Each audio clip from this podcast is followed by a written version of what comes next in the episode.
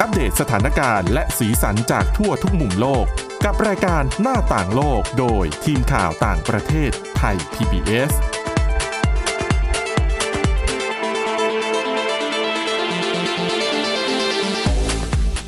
สวัสดีค่ะคุณผู้ฟัง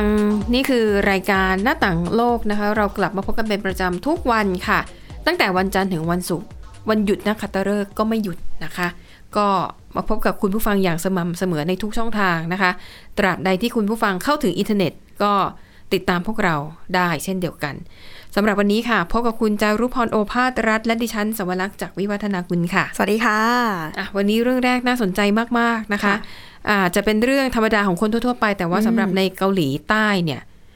เอออาจจะต้องมีการปรับความเข้าใจใช่ประชาชนกันใหม่นะคะค่ะอะอย่างนี้ถามง่ายๆ คุณจารุพรถ้าเราถามใครสักคนหนึ่งว่า เอ้ยเธอเธออายุเท่าไหร่ อืมส่วนส่วนก็แทบทุกคนแหละต้องตอบกันได้ เพราะอายุตัวเองก็ต้องรู้อยู่แล้ว ก็นับตั้งแต่วันเกิดนะคะ ค่ะอะสมมุติเกิดเกิดวันนี้เอ่อ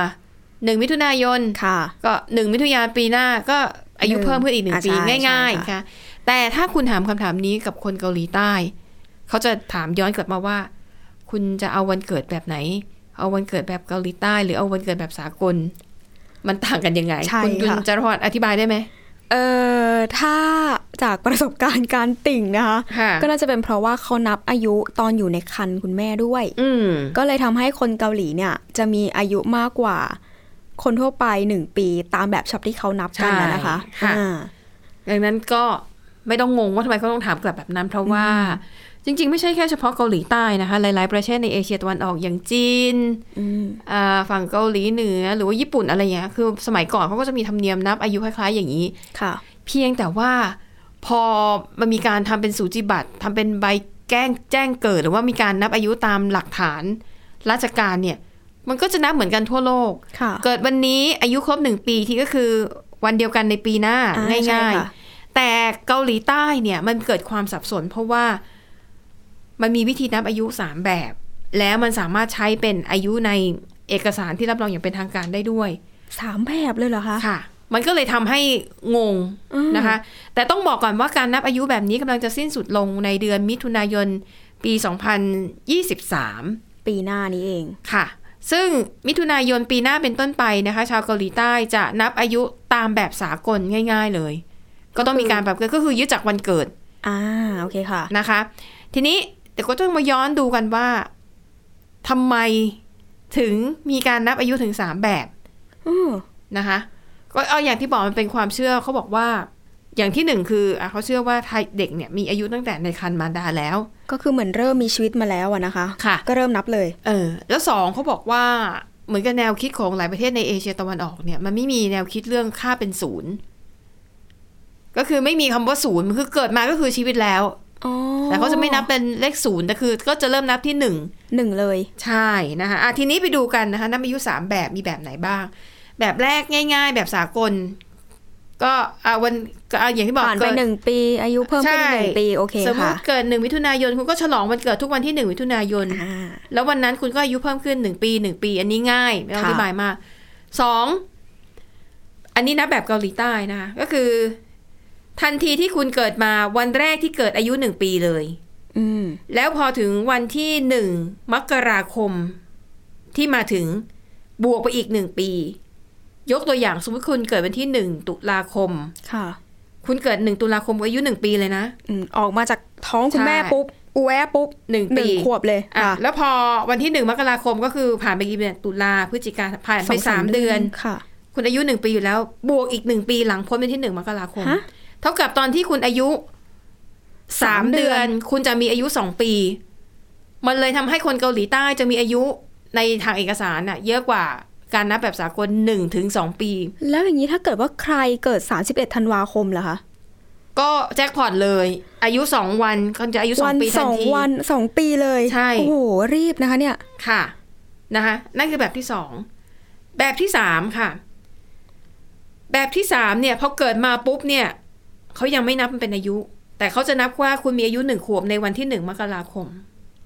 รอเหรอคะ ใช่ เท่ากับนะคุณอายุคุณคุณจะอายุมากกว่าคนปกติหนึ่งปี เขานับกันแบบนี้ แล้วปรากฏว่าไอ้ทั้งสามแบบเนี้ยเหมือนกับเขาอนุญาตให้เลือกได้ว่าคุณจะใช้อายุแบบไหนในเอกสารอย่างเป็นทางการ เหมือนกับบางคนอาจจะมีเป้าหมายว่า เอออยากให้ลูกแบบ มีเกณฑ์เข้าเรียนเร็วๆ หรืออาจจะเกี่ยวกับเกณฑ์การการต้องเป็นทหารอืม หรืออะไรอย่างเงี้ยก็ค่ะแล้วแต่ว่าคือเลือกได้อะว่าจะเอาเกณฑ์อายุแบบไหน แล้วอย่างนี้ ถ้าเกิดว่าตอนเกิดคุณพ่อคุณแม่จิ้มให้หนึ่งแบบค่ะ แล้วโตขึ้นเนี่ยเราก็ต้องนับอย่างนั้นไปเรื่อยๆเลยอยู่ดีเราไปสามารถเปลี่ยนได้อันไหมเนี้ยคะดิฉันไม่มั่นใจอ๋อแต่ในวันแต่ในเดือนมิถุนายนที่กำลังจะมาถึงในปีหน้าค่ะ ทุกคนสามารถกลับไปใช้การนับอายุแบบสากลได้ อืมนะคะ ค่ะ อย่างที่บอกว่าเกาหลีใต้น่าจะเป็นประเทศเดียวในโลกมั้งที่เอาระบบการนับแบบดั้งเดิมอะมาใส่ในเอกสารทางราชการ มันก็เลยทำให้เกิดความสับสนอืมเอาอย่างเวเวลาที่ต้องไปติดต่อประสานงานกับต่างประเทศอย่างเงี้ยใช่ค่ะนับอายุในไงมันก็งงสิ ก็คงจะยืนเถียงกันหน้าเคาน์เตอร์ค่ะแบบงงๆอะนะคะใช่นะคะ ก็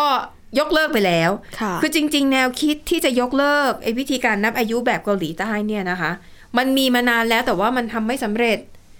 นะคะ แต่มาสำเร็จในยุคของยุนซอกยอลประธานาธิบดีคนปัจจุบันเนี่ยแหละค่ะค่ะคือเขาประกาศเรื่องนี้ตั้งแต่ช่วงที่หาเสียงแล้วว่าถ้าชนะเลือกตั้ง เขาจะยกเลิกอืมนะคะไอ้กฎหมายแบบนี้ก็คือกำหนดให้ทุกคนต้องนับอายุแบบสากลค่ะ ซึ่งก็ ผ่านการลงมติไปแล้วเรียบร้อยฉลุยนะคะค่ะแล้วพอประกาศลงมติเสร็จอะไรเนี่ย ผ่านกระบวนการเรียบร้อย ก็จะมีผลหลังจากนั้น 6 เดือน มันก็จะไปตรงกับมิถุนายนปีหน้าพอดีอืมนะคะค่ะ แล้วก็ในส่วนของประชาชนเองค่ะ มีการสำรวจความคิดเห็นของหลายสำนักนะคะ ผลโพลส่วนใหญ่ค่ะ 70-80%ของผู้ตอบแบบสอบถามบอกว่าเห็นด้วย อยากจะให้ยกเลิกไปซะเพราะว่ามันทำให้ชีวิต วุ่นวายยุ่งเหยิง และบางคนอาจจะมองว่ามันไม่ยุติธรรมด้วยอ๋อเพราะว่าอะถ้าหากอายุมันห่างกันแบบ ไม่กี่วันไม่กี่เดือนแต่ว่า เฉียดฉิวแต่มันไปคาบเออเกี่ยวพอดีค่ะกลับกลายเป็นว่าเราอายุน้อยกว่าแล้วโดนขกสับอย่างเงี้ยใช่ไหมคะอ่าอาจจะเรื่องสิทธิ์ต่างๆ เช่นสิทธิ์ในการเรียนหนังสืออสิทธิ์ในการเลือกตั้งอะไรค่ะแบบเนี้ยนะคะ แล้วก็เขาบอกว่ายิ่งในช่วงโควิดที่ผ่านมาเนี่ยสับสนมาก เพราะโควิด -19 เนี่ย เขาก็จะมีข้อกำหนดว่า คนอายุระหว่างนี้ถึงระหว่างนี้ ฉีดวัคซีนยี่ห้อนี้ได้ยี่ห้อนี้ไม่ได้อ๋อทีนี้พออายุของเกาหลีมันสับสนเนี่ยมันก็เลยมันทำให้ไอมาตรการเรื่องการฉีดวัคซีนมันก็สับสนตามไปด้วย ใช่ค่ะนะคะเพราะว่าบางคนนับอายุเกินก่อนหน้าไปแล้ว แต่จอืริงมๆทางกายภาพร่างกายเราจริงๆเนี่ยมันยังไม่ถึงเกณฑ์ค่ะจะทำยังไงดีนะคะอืมอะก็เดี๋ยวรอดูนะคะมกราอ่ามิถุนายนปีหน้าค่ะความสับสนเรื่องนี้ก็จะหายไป นะคะอะมีเกล็ดเล็กเกล็ดน้อยนิดนึงนะคะเขาบอกว่า อย่างในเกาหลีใต้เนี่ยระบุเรื่องของระบบอาวุโสเนี่ยถือว่าเป็นระบบซิกิเอ่อซีเนียอืมนะคะ เป็นระบบที่เขาให้ความสำคัญมากค่ะคือคนที่อายุน้อยกว่าต้องให้ความเคารพกับผู้ที่อายุมากกว่าอืมแล้วก็เรื่องของการใช้คำพูดคำจาเนี่ยก็จะแตกต่างกัน มีระดับในค่ะการอันนี้ก็ใช้นะคะอาจจะคล้ายๆเมืองไทยนะคะ เวลาเราพูดกับคนที่อายุมากกว่าเราอืมการไหว้ การลักษณะท่าทางในการสื่อสารกับคนคนนั้นเนี่ยมันก็จะแตกต่างกับกับการที่เราสื่อสารกับคนรุ่นเดียวกัน หรือคนที่อายุน้อยกว่าค่ะนะคะ แล้วก็บอกว่าแต่ว่าในเกาหลีใต้เนี่ยให้ความสำคัญกับเรื่องนี้อย่างจริงจังมากอืมในทุกสังคมค่ะไม่ว่าจะเป็นสังคมการทำงาน สังคมของเพื่อน สังคมของครอบครัว ดังนั้นเนี่ยหลายคนเลยยังยังไม่ค่อยอยากให้มีการยกเลิกไอ้รูปแบบการนับอายุแบบนี้ เพราะเขาบอกว่ามันสะท้อนถึง ขนบธรรมเนียมเดิมของชาวเกาหลี เราไม่ควรจะละทิ้งมันไปอะไรแบบเนี้ยนะคะ แต่บางทีก็อย่างที่บอกบางคนเขาก็นับมาอีกเกณฑ์หนึ่งอย่างเงี้ยค่ะ อาจจะรู้สึกค่ะว่าโดนเอาเปรียบก็ได้เนาะนะก็นับให้มันง่าย ๆ ไปใช่ค่ะนะคะชีวิตมันยุ่งยากพอแล้ว บางคนเผลอๆปัจจุบันอายุสัก 21 ค่ะ มีการรีกันใหม่ก็อาจจะเหลือสัก 19 20 ก็ได้นะคะก็เด็กลดลงไปไปอีกอย่างน้อย 1-2 ปีนะคะอืมอะนั่นก็เป็นเรื่องความวุ่นวายนะคะค่ะของระบบการนับอายุในเกาหลีใต้ค่ะ อะไปต่อกันที่อีกเรื่องหนึ่งอันนี้ก็น่าสนใจนะคะค่ะเป็นเรื่องของภาวะวิตกกังวลหรือว่าความเครียด ซึ่งปัจจุบันนี้เราเห็นข่าวแล้วเราก็รู้สึกว่ามีคนเป็นภาวะเครียดหรือว่าวิตกกังวลมากขึ้น ใช่ค่ะ ก็เลยต้องบอกก่อนอย่างที่คุณสวรักษ์บอกไปปัจจุบันค่ะถ้าเกิดว่าเราสังเกตเนี่ยเหมือนแม้กระทั่งคนรอบตัวใกล้ๆเราเนี่ยก็อาจจะเป็นผู้ป่วยที่อยู่ในภาวะความวิตกกังวล ได้นะคะค่ะก็เลยทำให้นักวิทยาศาสตร์ พยายามค่ะศึกษาหาหนทางการรักษาแล้วก็การบำบัดทางเลือก นอกเหนือจากการใช้ยาออกมา ซึ่งล่าสุดทีมวิจัยชาวอเมริกันเขาก็ได้เผยแพร่ การศึกษาค้นพบนะคะว่า การเจริญสติหรือว่าการนั่งสมาธิในรูปแบบต่างๆ เนี่ยอาจจะช่วยบำบัดภาวะนี้ได้ใกล้เคียงกับการใช้ยารักษาโรคก็ได้นะคะค่ะซึ่งนักวิจัยเขาได้ศึกษาแบบ เปรียบเทียบตัวต่อตัวเป็นครั้งแรกนะคะ ระหว่างการทำสมาธิเจริญสติกับการบำบัดด้วยยารักษาอืมพบนะคะว่าการเจริญสติเนี่ยช่วยรักษาอาการวิตกกังวลได้ เช่นเดียวกับยาสามัญที่ใช้ในการรักษาอาการของโรคนี้ค่ะค่ะต้องบอกก่อนว่าการศึกษานี้เนี่ยทดสอบโปรแกรมการสมาธิที่ใช้กันอย่างแพร่หลายนะคะ ซึ่งรวมถึงการ รวมถึงชั้นชั้นเรียนนะคะที่ใช้เวลา 2 ชั่วโมงครึ่งต่อสัปดาห์ แล้วก็มีการฝึกปฏิบัติวันละ 45 นาทีที่บ้านด้วยอืมโดยผู้เข้าร่วมเนี่ยก็จะได้รับการสุ่มให้เข้าร่วม จะเป็นโปรแกรมอย่างที่เราบอกไป หรือว่าจะเป็นการใช้ยาสามัญเป็นประจำทุกวันอืมสำหรับภาวะซึมเศร้า แล้วก็ความวิตกกังวลนะคะค่ะก็หลังจากผ่านไป 2 เดือนเขาบอกว่า ความวิตกกังวลที่วัดได้ในระดับรุนแรงเนี่ย ลดลงไปประมาณ 30%นะคะ ในทั้ง 2 กลุ่มก็คือ ทั้งคนที่เป็นการเจริญสมาธิหรืออมว่าจะเป็นคนที่ทานยา แล้วก็เขาบอกว่ายังคงลดลงไปเรื่อยๆ ในช่วง 4 เดือนต่อมา ซึ่งเมื่อเดือนกันยายนที่ผ่านมานะคะ หน่วยงานด้านสุขภาพของสหรัฐเนี่ยเขาก็ได้แนะนำให้มีการตรวจหาอาการของความวิตกกังวลเป็นประจำสำหรับผู้ใหญ่ แล้วก็รายงานหลาย ๆ ฉบับ ก็ยังชี้เช่นเดียวกันนะคะว่า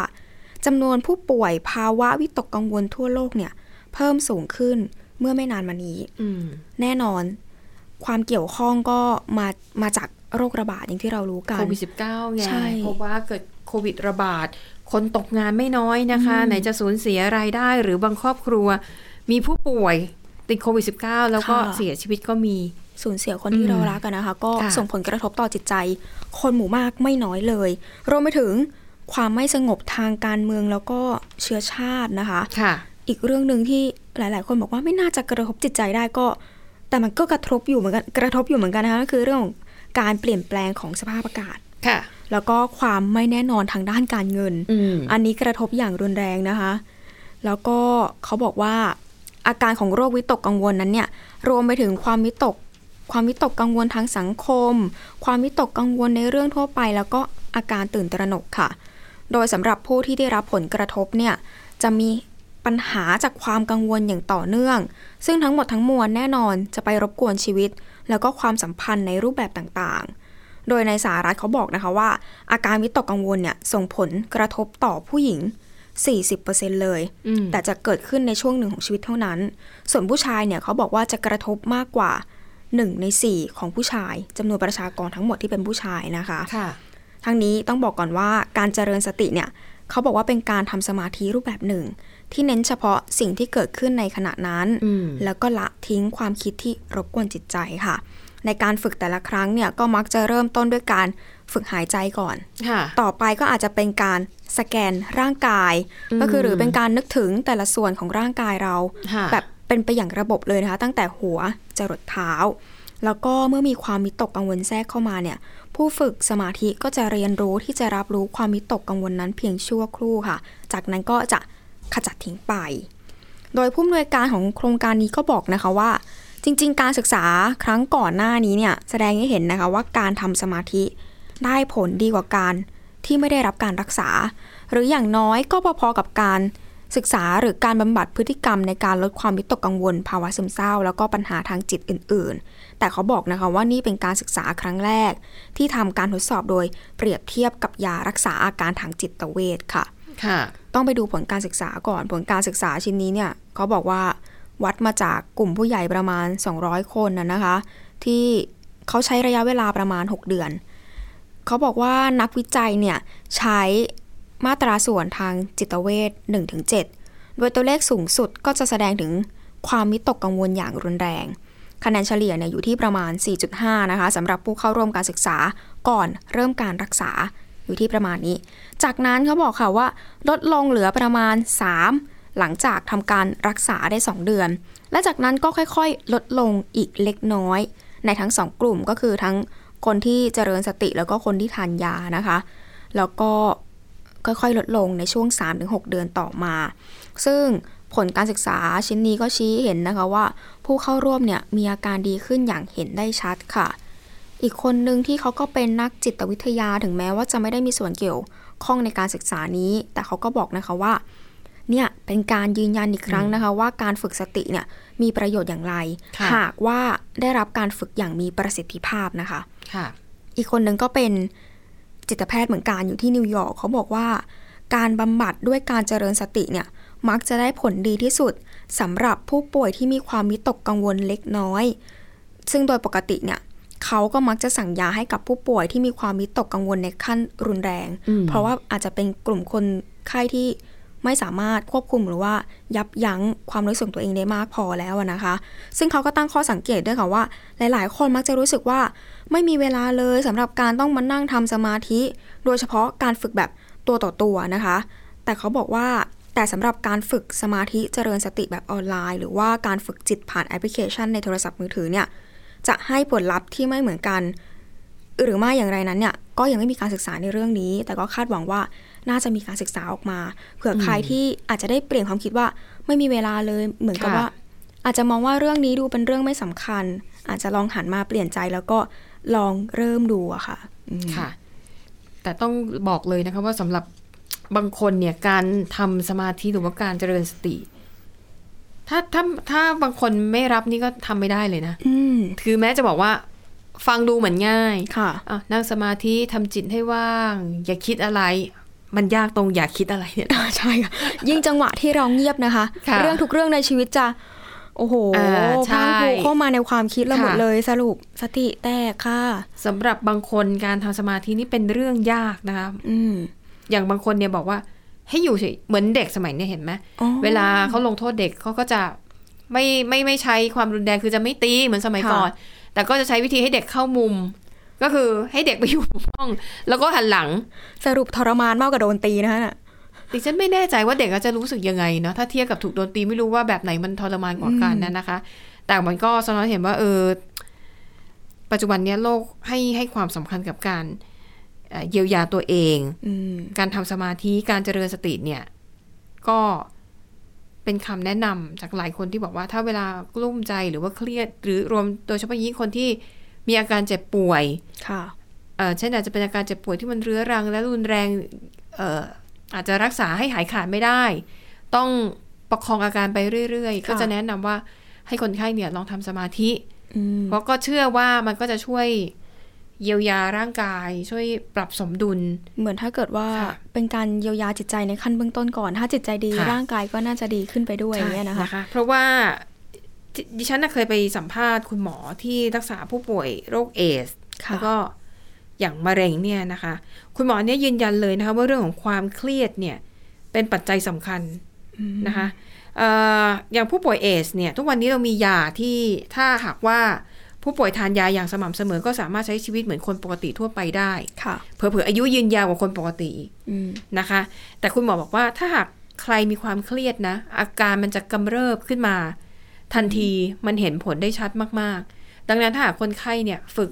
จิตตั้งสมาธิพยายามปล่อยวางอืมแล้วก็มันจะช่วยได้นะคะ แล้วก็อะถ้าบางคนยอมเปิดใจแล้วก็ศึกษาธรรมะเนี่ยบางคนว่า พอฟังธรรมะเนี่ย บางประโยคอาจจะฟังแล้วเหมือนกับหลุดพ้นเลย เหมือนกับปลงได้เลยไอสิ่งที่กลุ้มอกกลุ้มใจมาตั้งนานเนี่ย มันก็จะหายเป็นปลิดทิ้งเพราะว่าปรับทัศนคติของตัวเองอืมนะคะอะ ก็คุณผู้ฟังท่านไหนอาจจะมีปัญหาชีวิตอยู่ค่ะ หรือปัญหาด้านด้านสุขภาพร่างกายก็ลองลองดูฝึกดูเนาะมันไม่ได้เสียหายนะ ไม่ได้เสียค่าใช้จ่ายอะไรเยอะใช่ใช่ค่ะนะคะแล้วก็จริง ๆ ก่อนหน้านี้สมัยเด็กๆ คุณแม่ค่ะเคยจับเหมือนกันนะคะอืมจับนั่งสมาธิอย่างเงี้ยค่ะค่ะ รู้สึกว่าช่วงนั้นเนี่ย เป็นช่วงที่สมอง ค่อนข้างไหลลื่นอืมรู้สึกว่าเป็นสมองที่พร้อมที่จะเรียนรู้อะไรใหม่ค่ะๆอยู่เสมออืมแต่ช่วงนี้ก็ผิดที่ตัวเองด้วยแหละค่ะที่ไม่ค่อยดูแลตัวเอง เพราะฉะนั้นก็ค่ะเป็นสิ่งที่ดีที่ก็อยากแนะนำต่อเหใช่มือนกันอะอย่างที่ฉันเนี่ยเวลาฝึกฝึกทำเนี่ยไม่ค่อยสำเร็จเพราะว่าจะหลับก่อนทุกทีเงียบๆเพลินๆนะคะใช่แล้วเขาจะนับอะหายใจเข้าพูดอ๋อหายใจออกทำไปทำมาก็จะหลับ พุทธแล้วก็กับโทภาพตัดไปเลยนะคะค่ะ ก็เลยไม่รู้ตกลงสมาธิที่แท้จริงเนี่ยมันคืออะไรเพราะว่าจะหลับก่อนทุกครั้งนะคะอืมค่ะอะปิดท้ายค่ะ ไปดูเรื่องราวของยูเครนกันหน่อยทราบกันดีนะคะว่าช่วงเดือนที่ผ่านมาเนี่ยถูกโจมตีหนักมาก เพราะว่ารัสเซียเนี่ยมุ่งโจมตีไปที่ระบบสาธารณูปโภค แล้วก็มาโจมตีเอาช่วงฤดูหนาว ซึ่งอืมยูเครนเวลาหนาวเนี่ยหนาวแบบติดลบเลยนะคะค่ะมันก็เลยทำให้ พอไม่มีไฟฟ้า ไม่มีน้ำประปามันก็ลำบาก แล้วช่วงอากาศหนาวๆสิ่งที่ต้องการก็คือ ระบบทำความร้อน ก็ไม่มีอีก เพราะว่าพวกนี้มันต้องใช้พลังงาน แล้วก็ต้องใช้พลังงานเยอะด้วยค่ะนะคะ หลายชาติก็บอกว่ารัสเซียเนี่ยกำลังใช้ฤดูหนาวเป็นอาวุธ เพื่อทำให้ยูเครนเนี่ยยอมแพ้ค่ะนะคะ ก็ล่าสุดค่ะเออโวโลดิมีเซเลนสกี้ประธานาธิบดีของยูเครนนะคะ ก็ กล่าวในเวทีการประชุมกับอ่ากลุ่มสหภาพยุโรปนะคะ ร้องขอสิ่งหนึ่งนะคะ นั่นก็คือหลอดไฟ 50 ล้านดวง แต่ว่าหลอดไฟขอเป็นค่ะหลอดไฟแบบ LED นะคะอืมเพราะว่าอย่างที่ทราบว่ายูเครนเนี่ยมีปัญหาไฟฟ้าหนักมากในช่วงนี้ค่ะ ตอนเนี้ยเขาใช้พลังงานจากเครื่องปั่นเครื่องให้กำเนิดไฟฟ้า ก็น่าจะใช้พลังงานจากน้ำมัน มันก็คือเทน้ำมันลงไปแล้วก็ให้เครื่องปั่นแบบ มันทำงานกึกๆๆๆนะคะค่ะและเครื่องปั่นไฟฟ้าแบบนี้เนี่ยก็ต้องใช้ในยามจำเป็นเท่านั้นอ่าอย่างโรงพยาบาลเนี่ยเป็นสถานที่จำเป็นเขาก็จะมีไฟฟ้า มีเครื่องให้กำเนิดไฟฟ้า แต่ก็ต้องใช้อย่างอย่างระมัดระวังมากๆค่ะนะคะเอ่อการผ่าตัดอะไรที่ยังไม่จำเป็นเนี่ยที่เลื่อนได้เลื่อนไปก่อน ก็คือเก็บไว้สำหรับผู้ป่วยฉุกเฉิน ผู้ป่วยที่มีอาการรุนแรงเท่านั้น ในส่วนของประชาชนค่ะ เขาก็จะมีศูนย์แบบ เป็นพื้นที่ส่วนกลางอะ่ะ แล้วก็อะใครอยากจะชาร์จมือถือ ชาร์จเข้าของที่จำเป็นก็ต้องไปที่จุดนั้นมารวมตัวกันใช่ แล้ววันหนึ่งก็มีการจำกัดเวลาด้วยนะ ค่ะเอ่อวันหนึ่งเนี่ยก็จะแบบ อะ ไฟฟ้าจะเปิดให้ใช้ไฟฟ้าแบบปกติทุกบ้านทุกเมืองนะสองวันละสามชั่วโมง อะโอ้ช่วงนั้นใครจะชาร์จไฟใครจะต้มน้ำร้อนใครจะทำอะไรก็ทำกัน หมดเวลาแล้วก็ก็ไม่มีไฟฟ้าใช้นะคะ ดังนั้นค่ะ เซเลนสกี้เนี่ยก็เลยบอกว่าจะขอรับบริจาคหลอดไฟแบบ LED 50 ล้านดวง เพื่อเอาไปแทนที่หลอดไฟชุดเก่าที่มันไม่ได้ประหยัดไฟ LED เนี่ยนะคะ ทราบกันดีว่ามันให้แสงสว่างมากแล้วก็แต่ว่ากินไฟเนี่ย กินไฟน้อยนะคะ กินไฟเพียงแค่ประมาณเอ่อ40%เท่านั้นอืมนะคะเซเลนสกี้ก็เลยขอหลอดไฟแบบนี้เพื่อค่ะที่จะเอามาเปลี่ยนใหม่ ในประเทศ เพื่อที่จะได้แบบช่วยประหยัดพลังงานให้มากขึ้นไปกว่านี้อีกค่ะนะคะเบื้องต้นค่ะอืมสหภาพยุโรปก็รับปากแล้วนะคะ ว่าจะส่งไปให้ 30 ล้านดวง โอ้เกินเกินครึ่งเลยนะคะ ใช่นะคะ แต่ว่าเหลือโควต้าอีก 20 ล้านดวงก็เดี๋ยวค่อย ๆ ดูไปว่าจะมีประเทศไหนหรือว่ามีหน่วยงานไหนนะคะ ที่พร้อมจะส่งมอบหลอดไฟแบบ LED ไปให้กับยูเครนนะคะ อะนี่ก็เป็นสถานการณ์ความคืบหน้าเอามาเล่าสู่กันฟังค่ะ และทั้งหมดนี้ก็คือเรื่องราวในรายการหน้าต่างโลกนะคะ ขอบคุณคุณผู้ฟังสำหรับการติดตาม วันนี้หมดเวลาแล้วค่ะ เราสองคนและทีมงานลาไปก่อนพบกันใหม่ตอนหน้า สวัสดีค่ะ สวัสดีค่ะ Thai PBS podcast. View the world via the voice.